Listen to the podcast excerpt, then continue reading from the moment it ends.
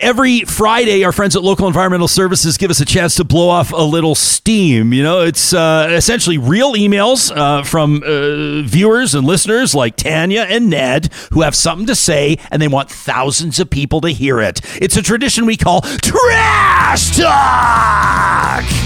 All right, this one from Tania, who says, uh, Good morning. I love everybody always starts their trash talk so politely. Good morning, says Tania. Uh, yesterday, Thursday's roundtable, the group chat roundtable on Real Talk, watching four progressive conservative friends chat about the election was fascinating and aggravating all at once. I've never considered myself a partisan, and I struggle to understand how this is so fucking hard for decent conservatives to work out in their minds. For those struggling on where to place their vote, a wake up call, please. The NDP messaging is weak.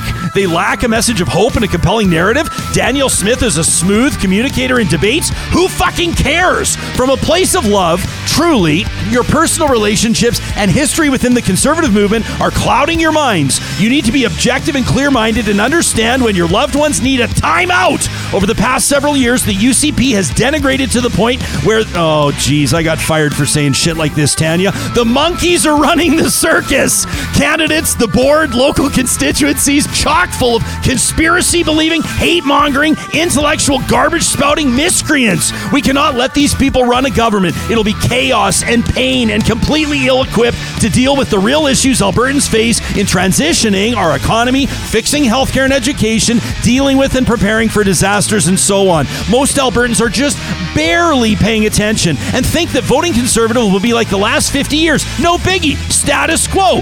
Hell no! Today's UCP needs to have its electoral ass handed to itself. It needs some time in the wilderness to find itself again. Release the monkeys back to their jungle. Oh boy. Get boring and competent. So, no, this isn't as complicated as you have told yourself it is. Your friends, those awesome candidates, they'll be okay if they lose. Thousands of Albertans will not be okay if the UCP forms government. It really is that simple. You should be actively encouraging people to vote for anybody but the UCP and give them enough of an electoral thrashing that the message sticks. Enough is enough. The fire in the conservative movement is out of control. What are you doing to put it out? That from Tania. Hey, if you're a conservative and you want to reply to that, you've got next Friday before the election to return fire, so to speak. And this one from Ned, who says, I'm sick of people treating politics like sports. If you want to follow and root for the Calgary Flames or the Edmonton Oilers, no matter what they do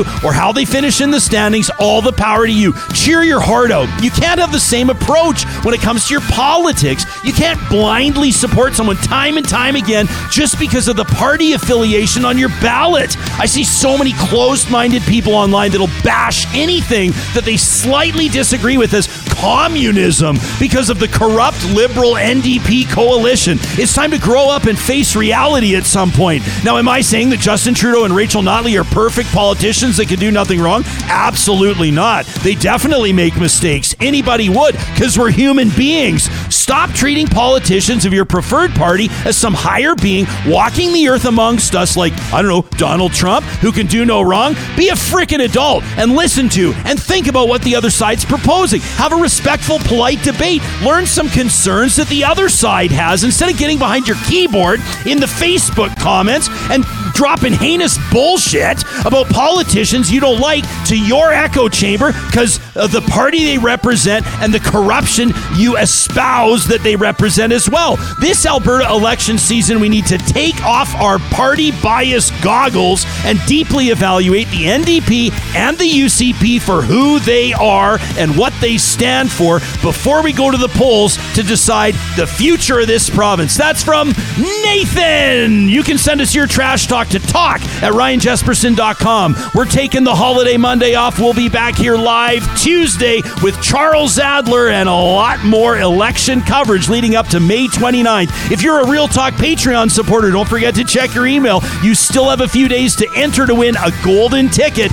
to our election night VIP viewing party right here in the Real Talk studio. We'll see you Tuesday.